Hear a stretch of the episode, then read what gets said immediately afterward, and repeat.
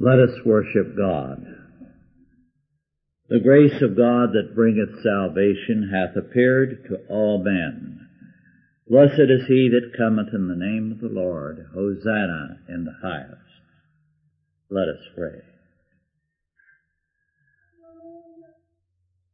Our Father, we thank Thee that Thou, who art Lord of heaven and earth, hast seen fit to make us Thy creatures, members of Thy household. Make us ever mindful of how rich we are in Christ, how great our privileges are, and how great our responsibilities and duties. Make us faithful in all things, zealous in thy service, and joyful in our calling. In Christ's name, Amen.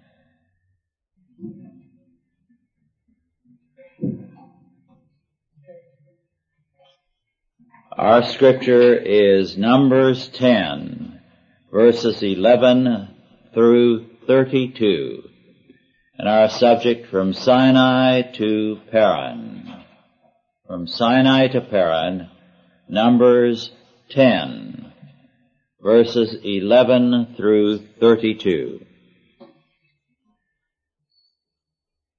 And it came to pass on the twentieth day of the second month in the second year that the cloud was taken up from off the tabernacle of the testimony, and the children of Israel took their journeys out of the wilderness of Sinai, and the cloud rested in the wilderness of Paran. And they first took their journey according to the commandment of the Lord by the hand of Moses. In the first place went the standard of the camp of the children of Judah according to their armies, and over his host was Nahshon the son of Amminadab. And over the host of the tribe of the children of Issachar was Nathaniel the son of Zuar. And over the host of the tribe of Zebulun was Eli- Eliab the son of Helon. And the tabernacle was taken down, and the sons of Gershon and the sons of Merari set forward, bearing the tabernacle. And the standard of the camp was of Reuben set forward according to their armies, and according over his host was Elizur the son of Shedeur. And over the host of the tribe of the children of Simeon was Shelumiel, the son of Zurishaddai. And over the host of the tribe of the children of uh, Gad was Eliasaph, the son of Deuel. And the Kohathites set forward, bearing the sanctuary. And the other did set up the tabernacle against, uh, the, they came. And the standard of the camp of the children of Ephraim set forward according to their armies. And over his host was Elishama, the son of Amminadab. And over the host of the tribe of Manasseh was Gamaliel, the son of Pedahzur. And over the host of the tribe of the children of Benjamin was Abidan, the son of Gideoni. And the standard of the camp of the children of Dan set forward, which was the rearward of all the camps throughout their hosts. And over his host was Ahiezer, the son of Ammishaddai. Um, and over the host of the tribe of the children of Asher was Pagiel, the son of Ocran. And over the host of the tribe of the children of Naphtali was Ahira, the son of Enan. These, thus were the journeyings of the children of Israel according to their armies when they set forward. And Moses said unto Hobab, the son of Raguel, the Midianite, Moses' father-in-law, We are journeying unto the place of which the Lord said, I will give it you, come thou with us, and we will do thee good, for the Lord hath spoken good concerning Israel.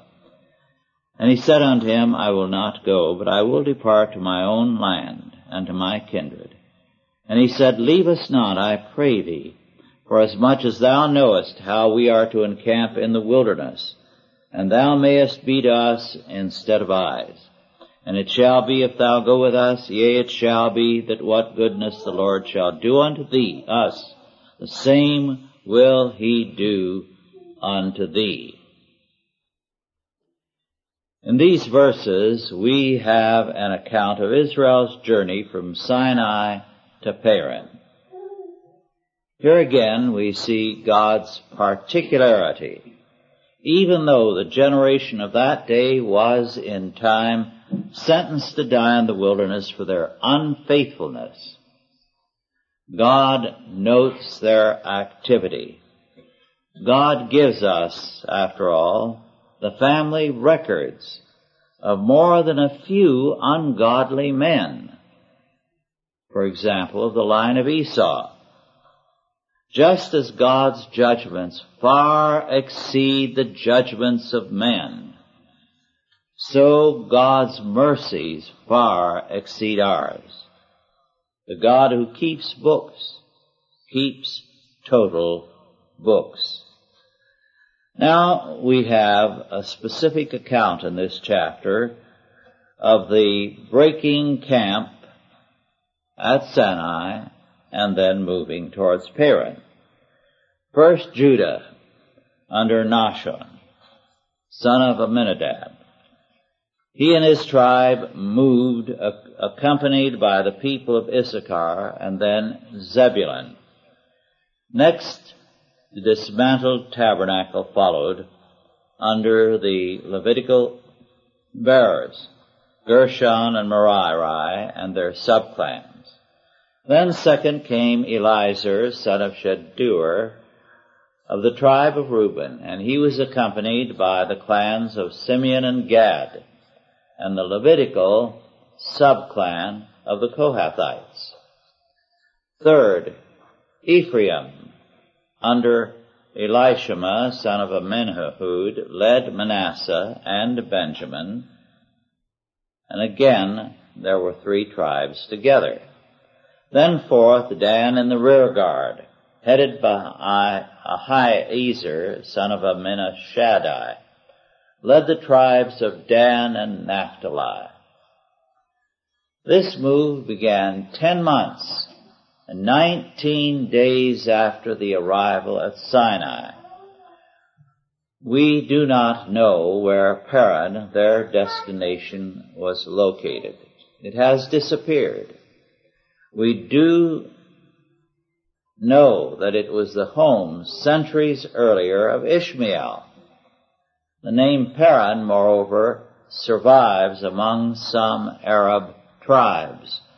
So apparently at one time it did become a place of some importance. Now the Levites carrying the ark were in the vanguard of the march, although they were led by the cloud. The ark and the cloud were very closely associated, one with the other, because the covenant was essential to the relationship between God and man. In following the ark, they were following the witness to the covenant. The journey was essentially a journey home. Many, many generations had passed since Jacob went into Egypt. Centuries. And a family had become a nation. The covenant God, however, had declared that Canaan was their home. And this was conditional on their faithfulness. Because of their disobedience, the generation that left Egypt died in the wilderness. Over the centuries, when Israel was disobedient, the land fell under the rule of foreign powers. The apostasy of the people finally led to the Assyrian captivity of Israel and the Babylonian captivity of Judah. The destruction of Jerusalem followed Judah's rejection of Jesus Christ. None of God's promises are unconditional. It is a perversion of scripture to say so, even though many Arminians and dispensationalists do. We have talk about Israel's right to Palestine on the basis of God's unconditional love. We have talk of all kinds of promises to the church again because of supposedly God's unconditional love. This denies the very premise of the Bible, which is a covenant book. A covenant is a treaty, a contract. And when Israel and when the church break the terms of that contract, the conditions of the covenant are gone. Both are outcast peoples. Modern antinomianism is very prone to insisting on an unconditional contract or covenant. And such a heresy can only invoke God's judgment if the Bible means anything. It is faithfulness which assures the people of God's presence and guidance on their march and pilgrimage into the future. It is not an easy march. No man and no people can say that God's hand is on their shoulder because it was once there. That is blasphemy. As the men marched, they were armed and ready for battle. They had, however, the limitation of their women and children. So, battle would not have been easy. Added to this were the numerous livestock, and the situation becomes even more complex. The journey, moreover, had to be mindful of the ongoing need for water periodically for men and beasts and other practical concerns. Treks similar to this in great numbers, but not as many as this, marked the western migration in America and even more the moves of the Boers in South Africa. Stops along the way to Paran are particularly mentioned in Numbers 11 verses 3 and 34 through 75 and the arrival is cited in Numbers 12 verse 6. In verse 12 of our text, reference is made to the wilderness of Sinai and also the wilderness of Paran.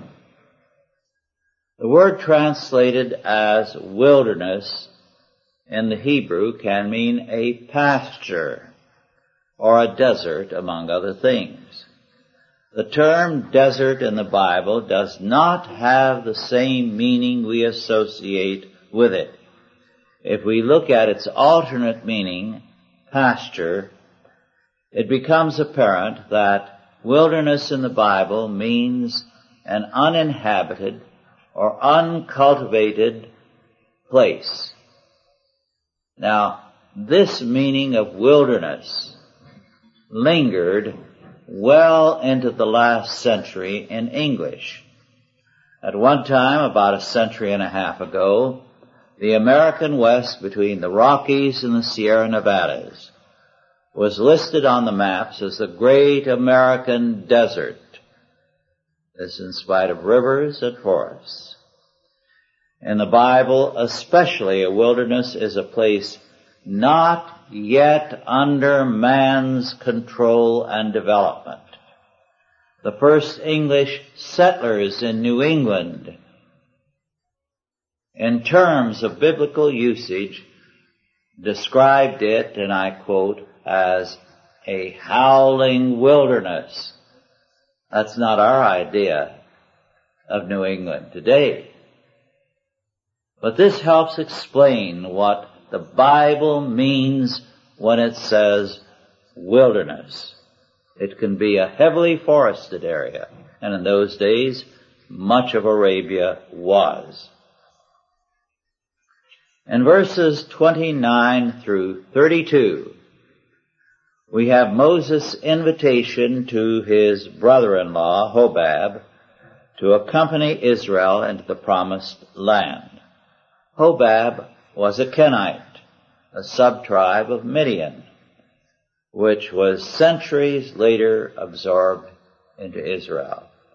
This invitation was accepted, not in this chapter, we don't see him saying anything but no, but later on we read that he accepted it.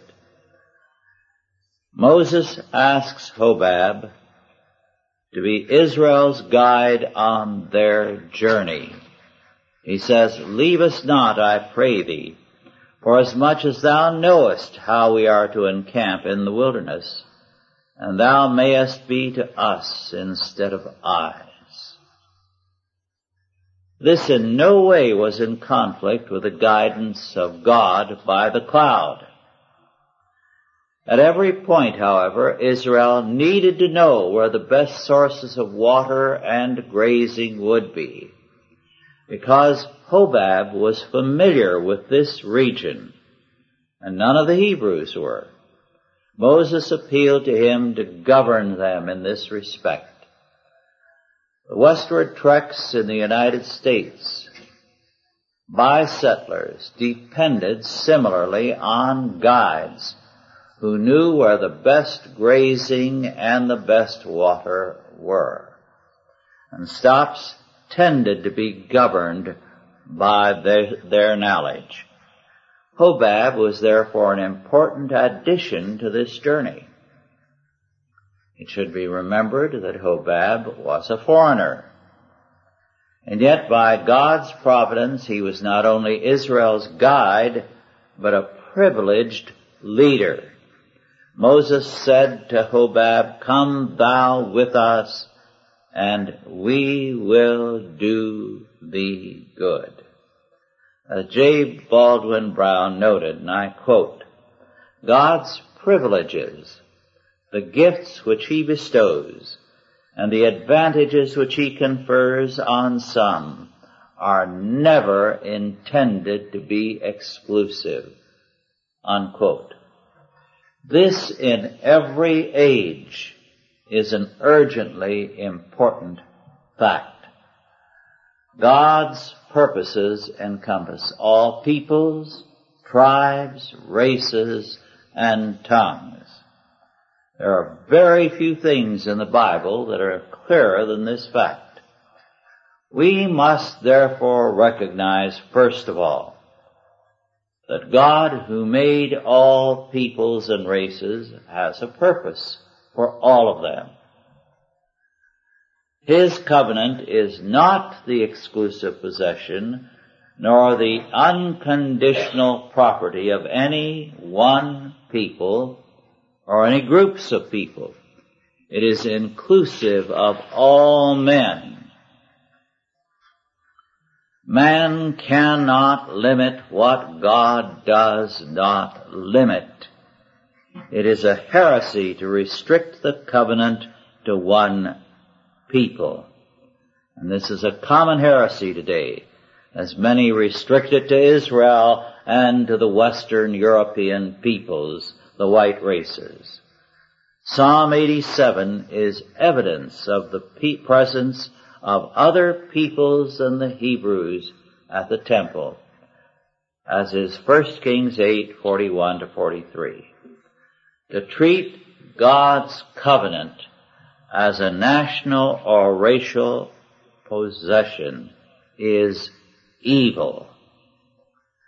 Second, God's covenant salvation is all of grace. His sovereign grace. God reminds us in His law of the moral depravities of some peoples, and conditions are laid down with respect to their entrance into full covenant status. At the same time, one law should govern all peoples, God says. Then third, all covenant peoples are heirs of the grace God gave to their ancestors.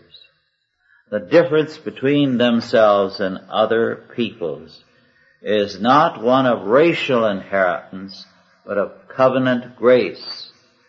And when they deny that privilege, they lose it. Therefore, the covenant people must extend the invitation to all peoples. Come thou with us, and we will do thee good. Not the humanistic one world dream, but only the grace of God can accomplish that good. Moses recognizes this and adds, For the Lord hath spoken good concerning Israel. As I said, the text does not tell us at this point that Hobab agreed. In fact, his first reaction, as verse 30 tells us, was to return to his own land and his kindred. Apparently, in agreeing finally with Moses, he asked that his people also be included. Moses promises, What goodness the Lord shall do unto us, the same will he do unto thee. Thus, Moses makes very clear that God's bounties would be shared equally. Although it was many, many centuries later that the Kenites finally disappeared into the Hebrews, no attempt was made to require that they merge, nor to impede that union. Whereas the humanistic dream seeks to make all peoples one and to destroy all differences, and this is wrong in the sight of God, biblical faith neither denies lines nor obliterates them. It respects God created differences and it centers society on grace, not race. Let us pray. Our Lord and our God, we thank Thee for Thy word. And we thank Thee that even as Hobab and the Kenites were included in thy blessings. So we too and our forebears and the generations yet to come, we thank thee for thy mercy. We pray our Father that we may see that we are a privileged people and may share the privileges of grace with men and nations the world over. Make us zealous in thy service and faithful to thy word. In Christ's name, Amen. Are there any questions now concerning our lesson?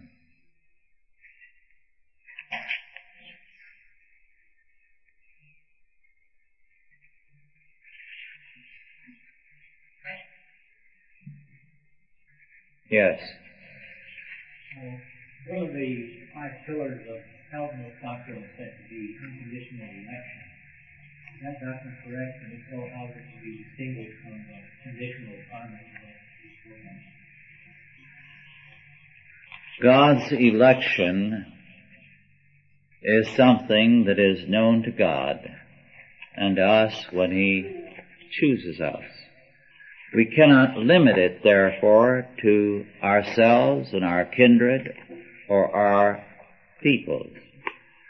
God tells Israel at one point that he could have chosen the Ethiopian out of Ker and made them the chosen people so that he makes it clear that it is not anything in themselves, but it is his sovereign grace. Therefore, since we cannot read the mind of God at that point, we have a requirement to treat all peoples as potentially the elect. And we know that they are to be elect out of all peoples, tribes, tongues, and nations. Therefore, there could be no limitation on our outreach to any people anywhere in the world.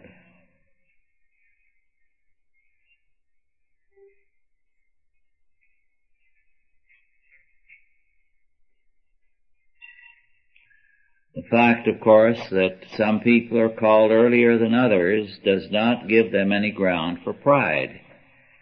If they become proud of that fact, they forget that it is all of grace and they are subject to judgment. And this happened to Israel and it's happening to the church.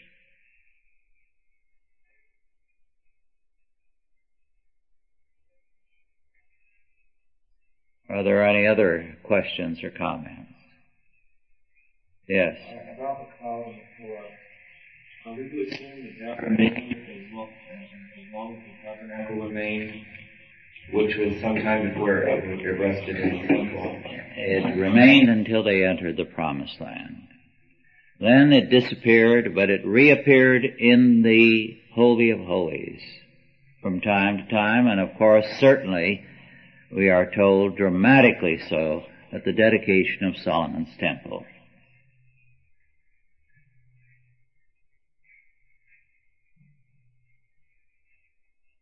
Are there any other questions or comments?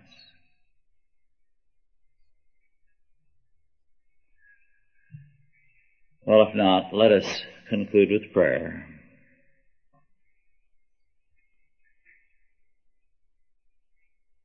Lord, we thank Thee for Thy guidance. Although now no pillar nor cloud precedes us, Thy word and Thy spirit give us even a more sure guide. Teach us, therefore, daily to turn to Thee. Make us joyful in our privileges and faithful in Thy service to the end that the kingdoms of this world might indeed become the kingdoms of our Lord and His Christ. And now go in peace, God the Father, God the Son, and God the Holy Ghost. Bless you and keep you. Guide and protect you. This day and always. Amen.